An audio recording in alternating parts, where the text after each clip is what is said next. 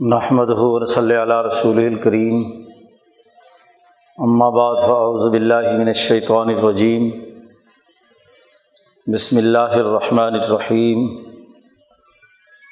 یا ایہا الذین آمنوا اتقوا اللہ وکونوا مع الصادقین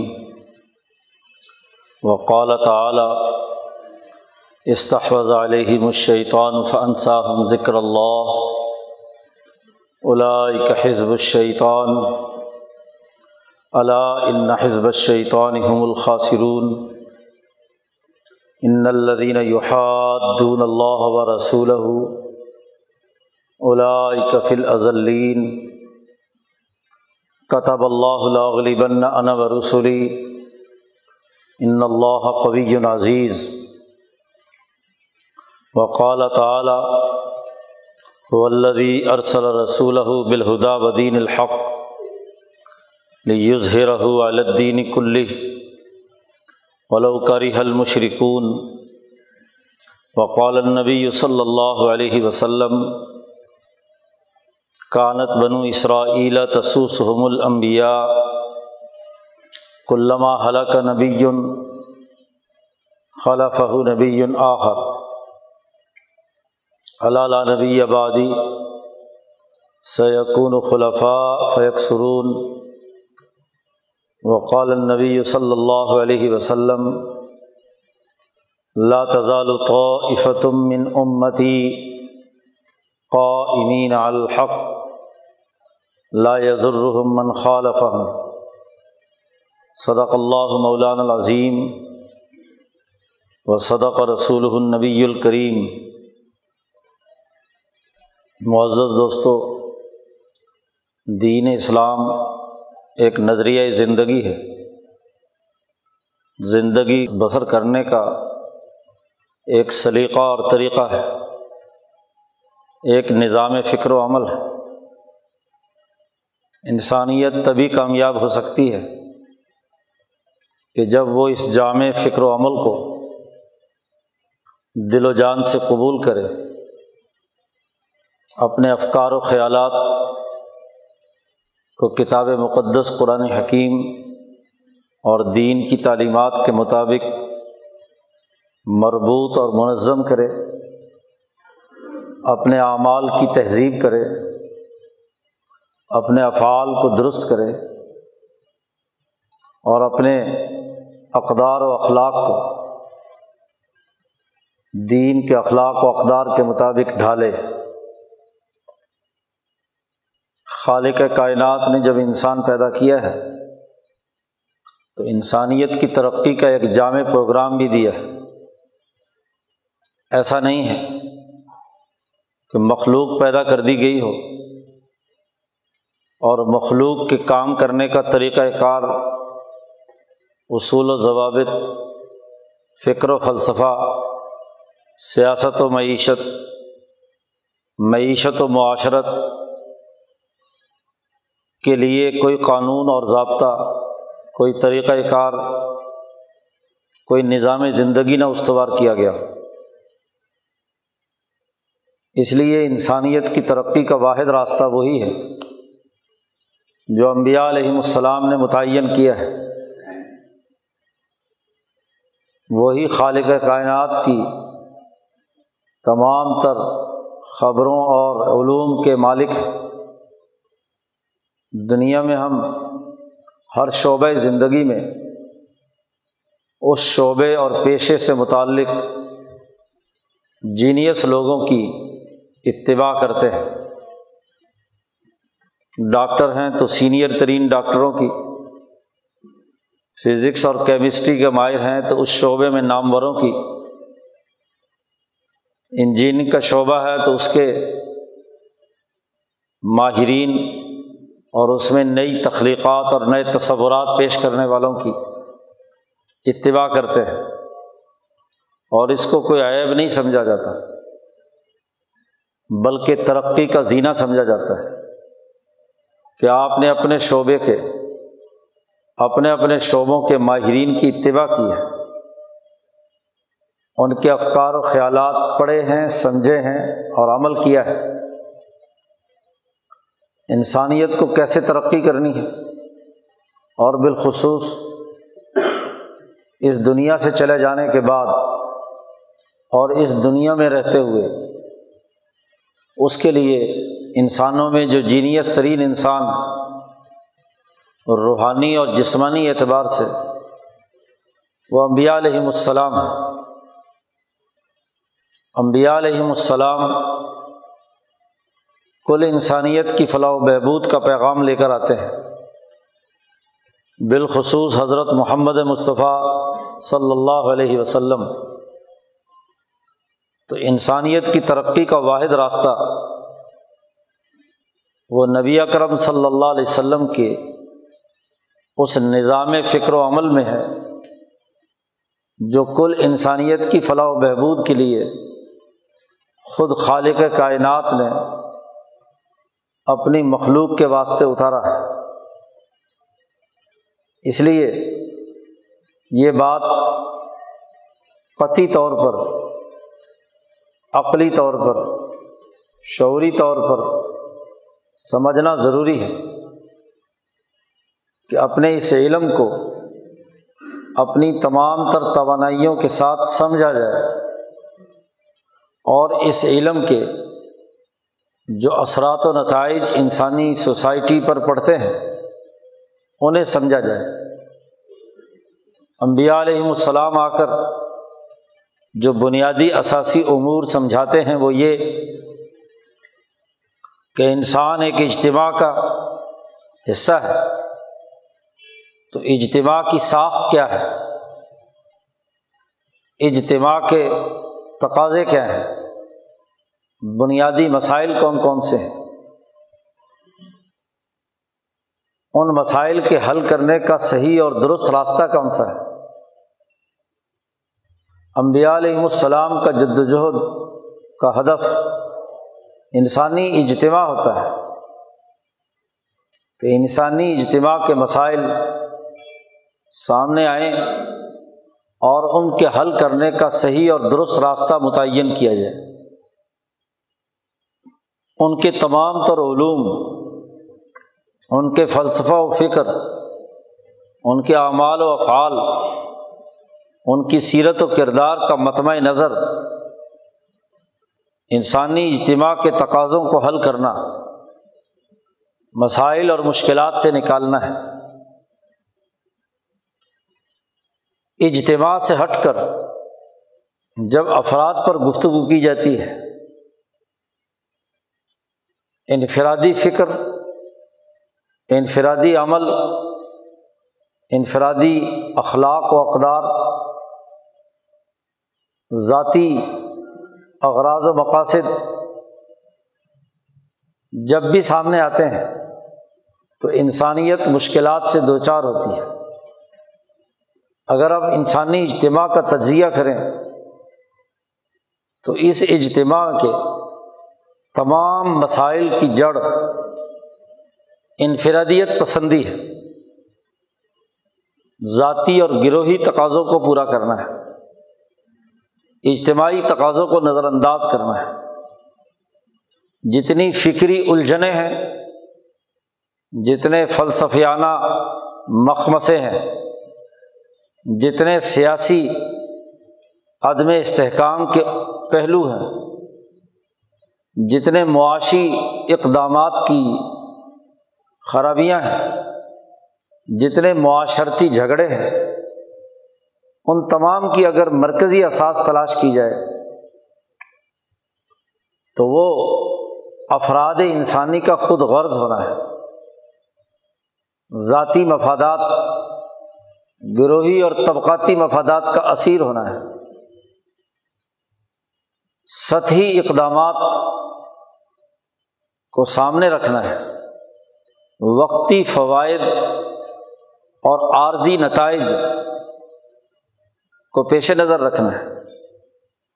یہ وہ تمام چیزیں ہیں جو انسانی اجتماع کے لیے زہر قاتل ہے۔ خود غرض سگا بھائی ہو تو سگے بھائی کے لیے زندگی اجیرن بنا دیتا ہے۔ خود غرض باپ بن جائے۔ تو اولاد کے لیے دنیا جہنم بنا دیتا ہے۔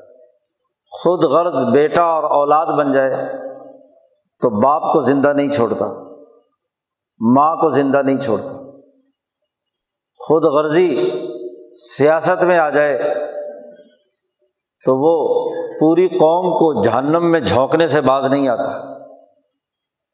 خود غرضی معیشت کے دائرے میں ہو تو سرمایہ پستانہ ذہنیت پوری سوسائٹی کی معاشی وسائل کو ہڑپ کر جاتی ہے۔ یہ تو خود غرضی اور انفرادیت پسندی ہے۔ اسی کے خاتمے کے لیے امبیا علیہم السلام آتے ہیں۔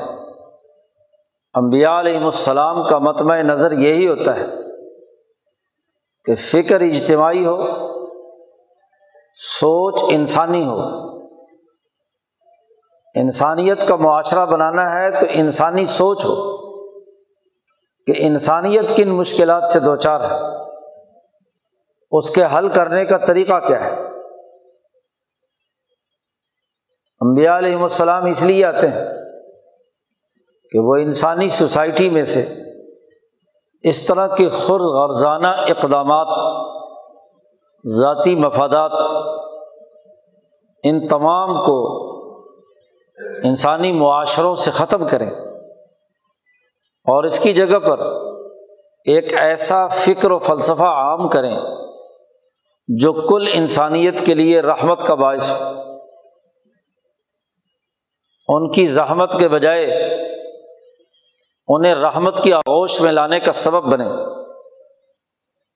ایسے سیاسی اقدامات کرتے ہیں جو بلا تفریق رنگ نسل مذہب تمام انسانیت کے لیے امن اور خوشحالی کا پیغام لائے، ایسے معاشی سسٹم بناتے ہیں جس سے انسانی معاشرے کے بھوک، افلاس کے مسائل حل ہوں اور معاشی ترقی کے اقدامات سے سوسائٹی نہ صرف دنیا میں ترقی کرے مطمئن زندگی بسر کرے، بلکہ آخرت کی ترقی اور کامیابی بھی اسے حاصل ہو۔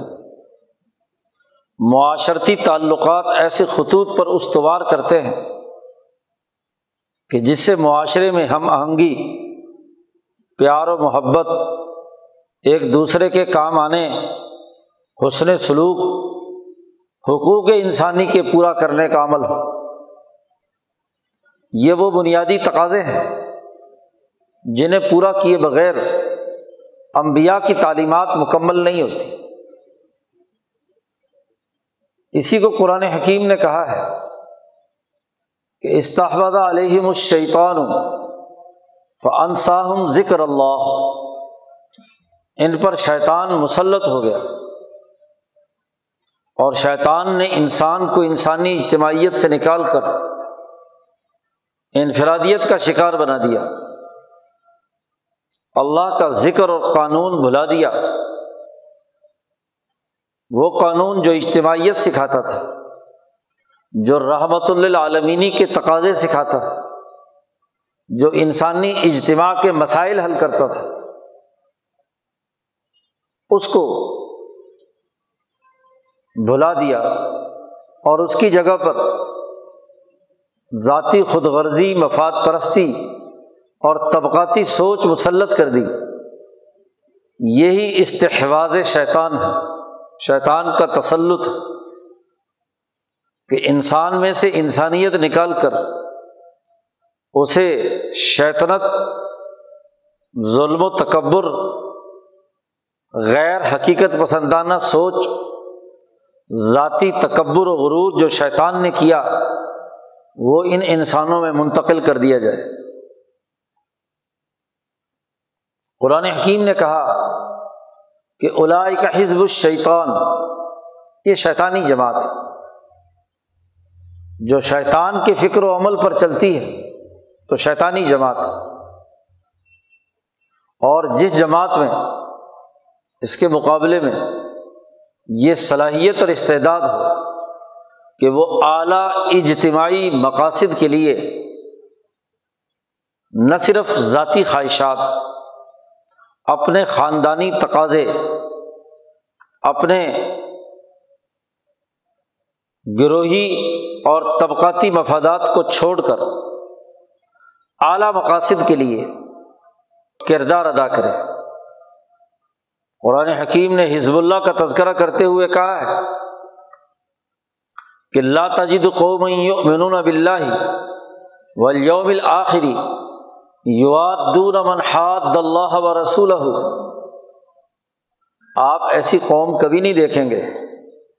صحابہ کرام رضوان اللہ علیہ مجمعین کی قوم کی طرف، ان کی اجتماعیت کی طرف قرآن حکیم نے واضح اشارہ کیا کہ یہ ایک ایسی جماعت کہ جو اللہ اور اس کے رسول کے دشمنوں سے قطعی محبت نہیں رکھتی۔ خواہ وہ انسانی اجتماع کا دشمن ان کا باپ ہو، ان کا بیٹا ہو، ان کا خاندان ہو، ان کے عزیز و اقارب ہوں۔ ولو کانو آبا اہم او ابنا اہم او اخوان اہم او عشیرت اہم وہ ذاتی اور گروہی مفادات تو کیا اپنے گرد و پیش کے ان تمام تعلقات اور رشتوں کو بھی اجتماعی انسانی کی ترقی کے راستے کی رکاوٹ سمجھتے ہیں، تو ان سے کوئی تعلق نہیں رکھتے۔ یہ وہ اعلیٰ اجتماعی جذبہ ہے، جس کی وجہ سے رہتی دنیا تک صحابہ اکرام کا نام سنہری حروف سے لکھا جاتا رہے۔ گا ورنہ ایمان کا یہ کلمہ سب نے پڑھا۔ ہر مسلمان پڑھتا ہے قیامت تک پڑھتا رہے گا۔ صحابہ کی خصوصیت یہ ہے کہ انہوں نے اس کلمے کے تقاضے کے تحت ایسی اجتماعیت استوار کی کہ جس اجتماعیت میں ذاتی خود غرضی مفاد پرستی سرے سے ختم تھی۔ اعلیٰ مقاصد و اہداف کے تحت انہوں نے انسانیت کی فلاح و بہبود کے لیے کردار ادا کیا۔ مظلوم فارسیوں اور ایرانیوں کو ظلم سے نجات دلانے کے لیے ظالم فارسیوں اور ایرانیوں سے جنگ لڑی۔ مظلوم رومیوں کو اور عیسائیوں کو بچانے کے لیے ظالم عیسائیوں سے مقابلہ کیا۔ ظالم قریشیوں کے پنجے سے کمزور اور غریب لوگوں کو نجات دلانے کے لیے اپنے ہی قریشیوں سے جنگیں لڑیں اور لڑائیاں لڑیں۔ اعلیٰ مقاصد ہے اور وہ مقاصد اجتماعیت کے ہیں۔ اور اس بات کو واضح کر دیا کہ جو جماعت ان اجتماعی مقاصد کے لیے کردار ادا کرے گی الائی کا کتب فی قلوب ایمان یہ وہ لوگ ہیں کہ جن کے دلوں میں ایمان لکھ دیا گیا ہے۔ اللہ نے ان کے دلوں میں ایمان نقش کر دیا۔ یہ دل جن جن مراحل سے گزرے گا، ان کا یہ ایمان چمکتے ہوئے نور کی طرح ان کی رہنمائی کرے گا۔ یہ وہ لوگ ہیں جن کو اللہ نے کہا حزب اللہ، جیسے ایک فرشتہ بغیر کسی ذاتی غرض اور مفاد کے تمام انسانوں کے لیے وہ احکامات بجا لاتا ہے جو اللہ نے اس کے ذمے لگایا لا یاسور اللہ ما امر و یف ما یو مرون اللہ کے احکامات کی خلاف ورزی نہیں کرتے۔ اور جو ٹارگیٹ انہیں ملا ہے، جو ہدف ان کے سفرد ہوا ہے، جو کام ان کی ذمہ داری میں آیا ہے بالکل ٹھیک ٹھیک اسی کے مطابق اسے سر انجام دیتے ہیں۔ ماں یو مرون جیسے حکم دیا گیا، بے آئینی ہی ویسا ہی انہوں نے عمل کیا۔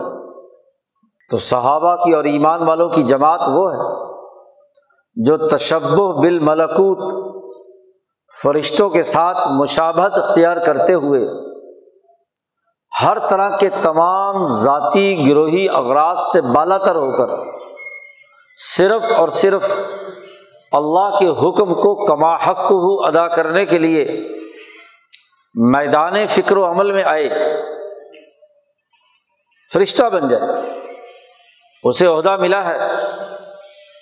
تو اپنے اس عہدے کو خالصتاً میرٹ پر انسانی تقاضوں کی تکمیل کے لیے استعمال میں لائے۔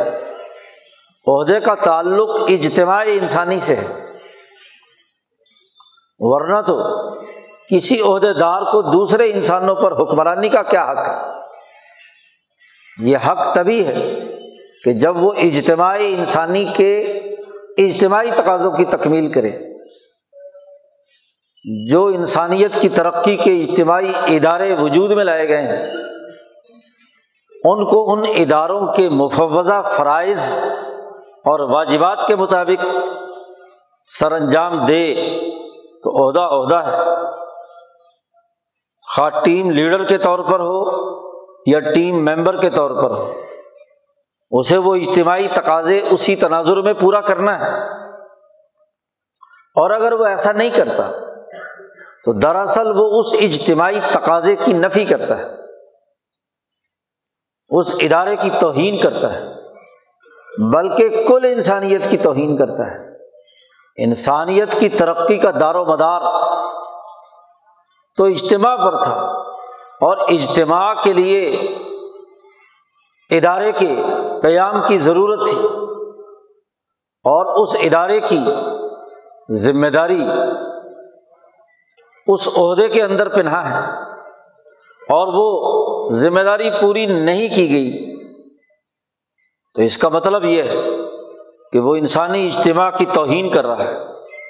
اسے کوئی حق نہیں ہے کہ کسی اجتماعی ادارے پر مسلط ہو۔ اسے کوئی حق نہیں ہے کہ وہ اجتماعی ڈسپلن کو توڑے۔ اسے ہر حال میں اس اجتماعیت کو برقرار رکھنا ہے۔ اس کے لیے اقدامات کرنا ہے۔ یہ وہ بنیادی تقاضا ہے جو دین اسلام کو مطلوب ہے۔ اور اسی اجتماعی تقاضے ہی کے غلبے کا نام ہی لیو رہو الدین کلی ہے کہ اس دین حق کو، دین عدل کو، اس اجتماعیت پر مبنی دین کو دنیا میں غالب کیا جائے۔ اور وہ تمام نظام ہے حیات، وہ تمام تر ادارہ جاتی ظاہری ڈھانچے توڑ دیے جائیں کہ جو اجتماعی تقاضوں کے رغم انفرادی گروہی اور طبقاتی مفادات کے اسیر ہو چکے ہیں۔ یہ وہ بنیادی فکر تھا جو مسلمان جماعتوں کا تغرہ امتیاز ہے۔ لیکن پچھلے دو ڈھائی سو سال سے انسانیت پر جو سوچ مسلط ہو چکی ہے، اس کا اجتماعیت سے کوئی تعلق نہیں۔ اجتماعیت کے نام پر جو ادارے وجود میں لائے گئے ہیں، سیاسی معاشی، اجتماعی اور معاشرتی، وہ نام کے اجتماعی ادارے ہیں۔ وہ اجتماعی اداروں کی ظاہری شکل و صورت، اس پر مسلط حکمران طبقے، اجتماعی اداروں کے عہدے داران ذاتی مفادات کے اسیر ہو گئے۔ گروہی اور طبقاتی مفادات کے غلام بن گئے۔ انسانیت کے ماتھے پر کلنگ کا ٹیکا بن گئے۔ انسانیت کی توہین و تزلیل کے لیے ان اداروں کا غلط استعمال ہے۔ عنوان جمہوریت کا اور انسانی معاشرے پر آمریت مسلط کرنا۔ نام معاشی خوشحالی کا اور بدحالی پیدا کرنا، عنوان انسان کی صحت عامہ کا اور مرض پیدا کرنا، عنوان معاشی خوشحالی کا اور بھوک و افلاس پیدا کرنا، عنوان سماجی تعلقات اور معاہدات عمرانی کا جبکہ وہ معاہدات سوائے پریشان خیالی کے، انسانی حقوق کو توڑنے کے، یک طرفہ طاقت کی بنیاد پر طاقتور فریق کے حق میں معاہدات کے استعمال کے اور کچھ نہیں۔ ہے دور جانے کی بات نہیں، انسان اپنے اجتماع کی، اجتماعی تاریخ ہی کا مطالعہ کر لے، تو اسے بات سمجھ میں آ جائے گی۔ عرب لوگ جن کی تاریخ نو علیہ السلام سے لے کر عیسیٰ علیہ السلام تک مشرق وسطی فلسطین، شام اور عرب کے علاقوں میں بکھری ہوئی تھی، قرآن نے اس پوری تاریخ کو جمع کیا۔ نو علیہ السلام کا قصہ بتلایا، آد و سمود کا قصہ بتلایا، ابراہیم، یوسف، اسحاق، یعقوب دابود سلیمان موسا عیسیٰ علیہ السلام، ان تمام انبیاء کے قصوں کی پوری تاریخ نقل کر کے کہا، اس ذرا تاریخ سے اندازہ لگا لو کہ انسانی اجتماع کے لیے کردار ادا کرنے والے انعام یافتہ کون تھے؟ اور انسانی اجتماع کو توڑ کر تاحوت اور ظلم و زیادتی کرنے والے انفرادیت پسند فرعون، قارون، حامان، جالوت جیسے لوگ کون تھے؟ ہم بر صغیر پاک و ہند میں بسنے والے لوگ۔ قرآن کے اسی پیٹرن پر ذرا بر عظیم پاک و ہند کی دو ڈھائی تین سو سال کی تاریخ کا مشاہدہ کر لیں کہ ہمارے معاہدات، ہمارے معاملات، ہماری تاریخ میں کیا نوعیت لیے ہوئے معاہدات توڑنا ظلم کا نظام بنانا، انسانیت کی توہین کرنا، انہیں ذلت اور رسوائی کی حالت میں مبتلا کرنا، کیا یہاں برطانیہ کے تسلط، ایسٹ انڈیا کمپنی کے تسلط کے بعد سے اس پورے بر عظیم پاک و ہند پر نہیں ہوا؟ وہ کون سا معاہدہ تھا جو سترہ سو ستاون میں توڑا گیا؟ سترہ سو باسٹھ کا معاہدہ، اس کی دھجیاں کس نے بکھیری؟ اس کے بعد ٹیپو سلطان کے ساتھ کیا ہوا معاہدہ؟ کس نے توڑا؟ مغل بادشاہوں سے کیے ہوئے معاہدات کس نے توڑ کر دلی پر قبضہ کیا؟ پنجاب پر قبضہ ہوا، سندھ پر قبضہ ہوا، تالپوروں سے کیے ہوئے معاہدات کو توڑ کر نیپیر نے کیسے کراچی اور پورے سندھ پر قبضہ کیا؟ ذرا معاہدات کے توڑنے کی پوری تاریخ تو مطالعہ کیجیے آج ہمارے نوجوان کو اپنی تاریخ سے آگاہ نہیں کیا جاتا۔ مذہبی اداروں میں بھی تاریخ نہیں پڑھائی جاتی اور اسکولوں اور کالجوں میں بھی تاریخ محض ایک افسانہ بنا کر تو پیش کی جاتی ہے۔ حقائق غتربود کر دیے گئے۔ ذرا تاریخ تو بتائیے کہ سیاسی تاریخ کون سی ہے؟ اپنے ایک ایک ادارے کی تاریخ دیکھیے۔ عدلیہ کی تاریخ کیا ہے؟ کسی وکیل کو بھی نہیں بتلائی جاتی۔ عدالتی افسر کو بھی نہیں بتلائی جاتی۔ اس کی تین سو سالہ تاریخ کیسی ہے؟ کہاں سے اور کیوں وجود میں آئی؟ اجتماعی ادارے کیوں ٹوٹے؟ عدل و انصاف کا خون کیوں کیا گیا؟ کس طریقے سے وہ قوانین اور ضابطے مسلط کیے گئے جس کے نتیجے میں یہاں کی قوموں کو غلام بنایا گیا۔ ذرا سیاسی اداروں کی تاریخ دیکھ لیجیے جب غداری اور معاہدات توڑ کر حکومتوں پر قبضے ہوئے ہیں، تو آج تک یہی سلسلہ چلے گا نا۔ کوئی نئی بات تو نہیں ہوگی۔ کہ جس معاہدے کے تحت الیکشن لڑو انہیں معاہدات کو توڑ کر دھجیاں بکھیر دو۔ جس معاہدات کے تحت حکومتیں بناؤ، اسی آئین و دستور کو توڑ دو۔ جس پارک میں جلسہ کرنے کو خود ہی نوٹیفیکیشن جاری کر کے کہو کہ سیاسی جلسہ نہیں ہو سکتا، وہیں جلسہ کرنے کے لیے دباؤ ڈالو۔ یہ غداری کی تاریخ، اپنے ہی لکھے ہوئے قوانین کو مٹانے کا عمل کی پوری تین سو سالہ تاریخ ہے۔ ذرا تاریخ تو ملاحظہ کیجیے یہ معاشی اعداد و شمار کا جھوٹ، ہر سال بجٹ میں جھوٹ کا پلندہ اسمبلیوں میں پیش کیا جاتا ہے۔ وزارت خزانہ جھوٹے اعداد و شمار جاری کرتی ہے۔ جھوٹے اعداد و شمار کی بنیاد پر مہنگائی میں کمی زیادتی کے پرپگنڈے کیے جاتے ہیں۔ یہ کوئی آج کی تاریخ ہے۔ وہ ادارہ جو حقائق کی بنیاد پر مالیاتی نظم و نسق کے اجتماعی تقاضوں کی تکمیل کے لیے بنایا گیا۔ وزارت خزانہ پورا مالیاتی ڈھانچہ، وہ ادارہ ایسے انفرادیت پسندوں کے قبضے میں کب سے آیا ہے؟ ذرا تین سو سال کی تاریخ اٹھا کر دیکھ لو کہ جب سے ایسٹ انڈیا کمپنی نے اس بر عظیم پاک و ہند پر تسلط حاصل کیا استحفظ علیہ مش شیطان شیطان کا اس پر تسلط ہوا، تو کون سے اعداد و شمار کے اندر ہیر پھیر نہیں کی گئی؟ مالیاتی نظم و نسق نہیں توڑا گیا۔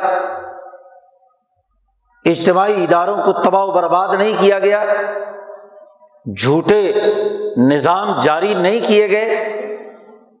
معاشرتی اداروں کی اگر تاریخ دیکھنی ہو تو وہ بھی اس خطے کے غداروں اور ان کے خاندانی ہاں جی جو انسان دشمنی کا کردار ہے، اس کی پوری تاریخ اٹھا کر دیکھ لو۔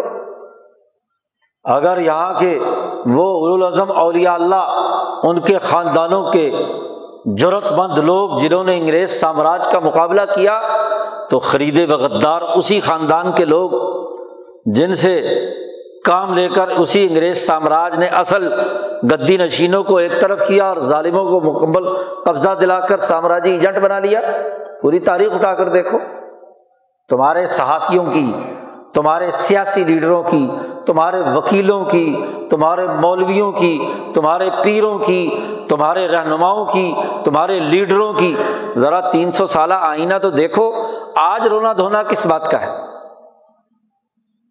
کہ کیسے اجتماعی سوچ کو پامال کر کے، انفرادی سوچ کی بنیاد پر افراد کا ڈنکا بجا کر، افراد کے گرد پوری قوم کو گما دیا۔ ادارہ جاتی، بات ہی نہیں کی جاتی۔ بھائی، ایک ادارہ گورنر جنرل شپ کا تھا، بالفرض۔ ایک صدر کا ادارہ ہے، صدارتی ادارہ ہے۔ ایک وزارت عظما کا ہے، ایک چیف جسٹس آف پاکستان کا ہے، ایک آرمی چیف کا ہے، ایک انسانی تربیت اور تزکیہ کا خانقاہی ادارہ ہے۔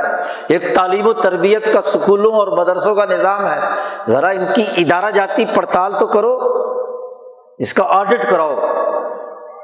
اجتماعی نقطۂ نظر سے کہ کیا ان اداروں نے اپنے مفوضہ فرائض اور ذمہ داریاں جو خود اپنے دستخطوں سے جاری کیا تھا، جو چارٹر اس پر عمل کیا تھا؟ انیس سو سینتالیس سے لے کر انیس سو ستاون، چھپن، ستاون تک گورنر جنرل شپ رہی کہ کیا ہر گورنر جنرل نے جس بنیاد پر حلف اٹھایا تھا، جس قانون کے تحت اس نے یہ اجتماعی ذمہ داری سنبھالی تھی، وہ پوری کی؟ صدر سکندر مرزا سے لے کر آپ کے اس صدر تک۔ ذرا صدارتی ادارے کی آڈٹ کراؤ۔ کیا اجتماعی تقاضوں کے مطابق ہے؟ پہلے وزیر اعظم لیاقت علی خان سے لے کر اس وزیر اعظم تک۔ پہلے چیف جسٹس سے لے کر اس چیف جسٹس تک۔ پہلے آرمی چیف سے لے کر اس آرمی چیف تک۔ پہلے پیر اور مولوی سے لے کر پاکستان بننے کے بعد سے ہی لے لو چلو۔ ذرا آج تک ان کے ہر ہر خانقاہ کا آڈٹ کراؤ کہ کیا انہوں نے کیا، کتنے وسائل آئے، کہاں خرچ کیے، کیا مقاصد و اہداف تھے۔ پیر آف زکوڑی، جو بڑا پیر ہے، انیس سو سینتالیس میں وہ کہتا ہے کہ میں نے خیبر پختونخوا کے، سرحد کے ریفرنڈم میں اکیلے نے اسلام کو پانچ سو ووٹ دیے۔ یہ پیروں کا کردار جی؟ اجتماعی تقاضوں کو پامال کرنے والوں کے لیے اللہ نے کہا ہے الائی کا یہ وہ لوگ ہیں جو حزب الشیطان ہیں۔ اور اللہ نے ان کے لیے ذلت اور رسوائی رکھی ہوئی آج ہم ذلیل کیوں ہیں؟ کیوں اس وقت مارے مارے پھر رہے ہیں؟ ہر معاملے میں پستی کیوں ہے کہ ہم نے ان اجتماعی تقاضوں کو پامال کیا جو اجتماعی ادارے اجتماع کے مقاصد کے لیے بنائے گئے تھے؟ پارٹیوں کا ذرا ایڈٹ کر لو۔ انیس سو چھ میں مسلم لیگ بنی تھی۔ آج مسلم لیگ کا ہاں جی ایک سو پندرہ سولہ سال ہو گئے۔ ذرا اس کا جائزہ لو کہ اس وقت سے لے کر اس نے اپنی اجتماعی مقاصد، اپنا جو چارٹر منظور کیا تھا، اس کے مطابق کیا کردار ادا کیا۔ جی۔ انیس سو انیس میں جمیت علماء ہند بنی، ذرا اس کا جائزہ لو۔ انیس سو اکتالیس میں جماعت اسلامی بنی، ذرا اس کا آڈٹ کرو۔ انیس سو پینتالیس میں جمید علماء اسلام بنی، اس کا آڈٹ کرو۔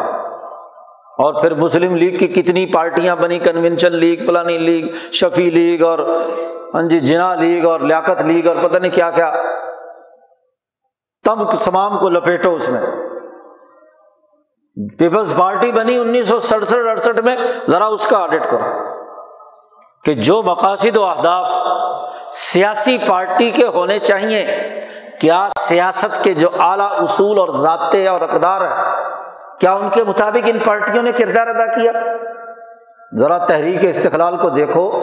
اس کے بعد جناب یہ باقی پارٹیاں جو یہاں کھڑی کی گئیں، ان کا آڈٹ کرو۔ انیس سو چھیانوے میں تحریک انصاف بنی، اس کا آڈٹ کرو۔ کون سی جماعت؟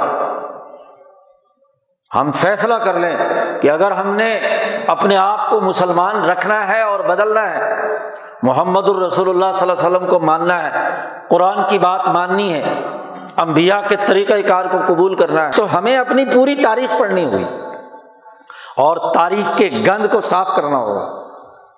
تاریخ کا گند صاف کیے بغیر صرف نعرے لگائیں، جلوس نکالیں، جلسہ نکالیں۔ ستر سال سے تماشا دیکھ رہے ہیں۔ کہ ایک حکومت آتی ہے اور دوسری ساری پارٹیاں مل کر اس حکومت کو گرانے کے چکر میں، پھر ان میں سے کسی کی حکومت آتی ہے تو پھر ساری مل کر اس حکومت کو گرانے کے چکر میں۔ عوام، جو ان کو بے وقوف بنا رکھا ہے، کبھی ایک، کبھی دوسرا، کبھی تیسرا، کبھی چوتھا۔ اگر واقعی سسٹم بدلنا ہے، ایمان پر عمل کرنا ہے تو اجتماعیت کے معیار کے مطابق ہر اسکول ہر کالج، ہر مدرسے، ہر پیر خانے ہر جماعت، ہر پارٹی، ہر ادارے کا ذرا آڈٹ کرو۔ جی دیکھو کہ کیا وہ اجتماعی مقاصد جس کے لیے وہ بنائی گئی تھی، اس نے اس کے مطابق اقدام کیا ہے۔ بلکہ ذرا آگے بڑھو اور ہر خاندان کا اور گھر کا بھی آڈٹ کر لو۔ کہ جو میاں بیوی بن کر بچوں کی پرورش کے لیے ایک چھت تلے جمع ہوئے تھے، انہوں نے کس حد تک ایک دوسرے کے حقوق ادا کیے؟ آج تم کرو نہ کرو، اللہ نے کہا ہے کہ میں ضرور آڈٹ کروں گا۔ حشر کے میدان میں ساری پارٹیاں، سارے لیڈر، سارے گروہ، ساری جماعتیں، تمام اقوام ان کا میں نامہ اعمال علیمت نفس ما احضرت ہر انسان، ہر جماعت، ہر قوم جان لے گی کہ اس کا نامہ اعمال میں کیا ہے۔ اس نے اجتماعیت کے تقاضے کتنے پورے کیے اور کتنے پورے نہیں کیے۔ ایک شوہر نے شوہر کی حیثیت سے کیا کردار ادا کیا؟ ایک بیوی نے بیوی کی حیثیت سے کیا کردار ادا کیا؟ ایک بیٹے نے بیٹے کی حیثیت سے کیا کردار ادا کیا؟ ایک باپ نے باپ کی حیثیت سے کیا کردار ادا کیا؟ ایک صدر وزیر اعظم، چیف جسٹس، آرمی چیف، اور کسی پیر اور کسی لیڈر اور رہنما نے اپنے تقاضے اور عہدے کے مطابق کیا کردار ادا کیا؟ نبی کرم صلی اللہ علیہ وسلم نے فرمایا اللہ کلکم رائن و کلکم مسول عن رعیتی. خبردار لوگ باز آ جاؤ۔ تم میں سے ہر آدمی اجتماعیت کا ذمہ دار ہے۔ اور ہر ایک سے اس کے ماتحت لوگوں کے بارے میں سوال کیا جائے گا۔ حت المرأت رعیت فی بیت زوجها حتیٰ کہ عورت بھی اپنے خامن کے گھر کی سربراہ ہے۔ اس سے بھی پوچھا جائے گا کہ بچوں کی پرورش میں، گھر کے اخراجات میں ذمہ داریوں کو پورا کرنے میں انہا اس سے بھی سوال کیا جائے گا اس کے بارے میں کہ تم نے کیا ذمہ داری پوری کی؟ تم آڈٹ کرو نہ کرو، تم کیوں کرو گے؟ کہیں گے جی اگر ہم آڈٹ کرنا شروع کریں تو جی پھر تو بڑا پاکستان کو خطرہ لاحق ہو جائے گا۔ ہمارے اجتماع کو خطرہ لاحق ہو جائے گا۔ کوئی بھی ادارہ تو پرفیکٹ نہیں ہے۔ چلو جی چلنے دو، مٹی پاؤ جی۔ یہ آج مٹی ڈال لو جتنی ڈلتی ہے۔ لیکن حشر کے میدان میں کوئی مٹی نہیں ڈلے گی۔ ہر آدمی کے سامنے اس کی تمام اجتماعی ذمہ داریوں کا آئینہ رکھ دیا جائے گا۔ آج لوگ کہتے ہیں کہ دیکھو جی جو سوال حشر میں ہونے ہیں، وہ آج ہمارے سے کیے جا رہے ہیں۔ آج نہ کریں تو کب کریں؟ رسول اللہ یہی سوال کرنے کے لیے آتے ہیں کہ دنیا میں باز آ جاؤ، اپنے آپ کا اپنا احتساب کرو۔ اپنے اوپر غور و فکر کرو تو ہم نے اجتماعی تقاضے پورے کیے یا نہیں؟ اور اگر نہیں کیے تو انہیں پورا کرنے کے لیے کمر کس لو، کردار ادا کرو، توبہ اور استغفار کرو۔ پچھلے اعمال کی توبہ تبھی ہے کہ جرم کا اعتراف کرو کہ یہ جرم ہم سے ہوا تھا۔ یہ صدارتی نظام، یہ پارلیمانی نظام، یہ فوجی نظام، یہ عدالتی نظام، یہ پیر پرستی کا نظام، یہ تعلیم کا نظام، یہ معاشرتی نظام، اس میں یہ یہ خرابیاں تھیں اور ہم اعلان توبہ کرتے ہیں کہ ہم اس سے برات کا اعلان کرتے ہیں۔ جب تک برات کا اعلان نہیں کرو گے، جان نہیں چھوٹے گی۔ مکھی پہ مکھی مارتے رہو، اسی عدلیہ پر نئی عدلیہ بناتے رہو، اسی پیر پر نیا پیر چڑھاتے رہو، اسی صدر پر دوسرا صدر لاتے رہو، اسی وزیر اعظم پر دوسرا وزیر اعظم لاتے رہو، اسی آرمی چیف پر نیا آرمی چیف لاتے رہو، اسی چیف جسٹس پر دوسرا چیف جسٹس لاتے رہو۔ تو پھر مکھی پہ مکھی مارنے کا نتیجہ تو سوائے تباہی اور بربادی کے اور کچھ نہیں۔ قرآن کسی کی پرواہ نہیں کرتا، دین کسی کی رو رعایت نہیں رکھتا۔ اس لیے اللہ نے کہا کہ اللہ کھری کھری باتیں کرتا ہے۔ اللہ کو شرم نہیں آتی، حق کو بیان کر کے۔ ان اللہ یستحی من الحق۔ اللہ تعالیٰ حق بیان کرنے میں کوئی شرم محسوس نہیں کرتا۔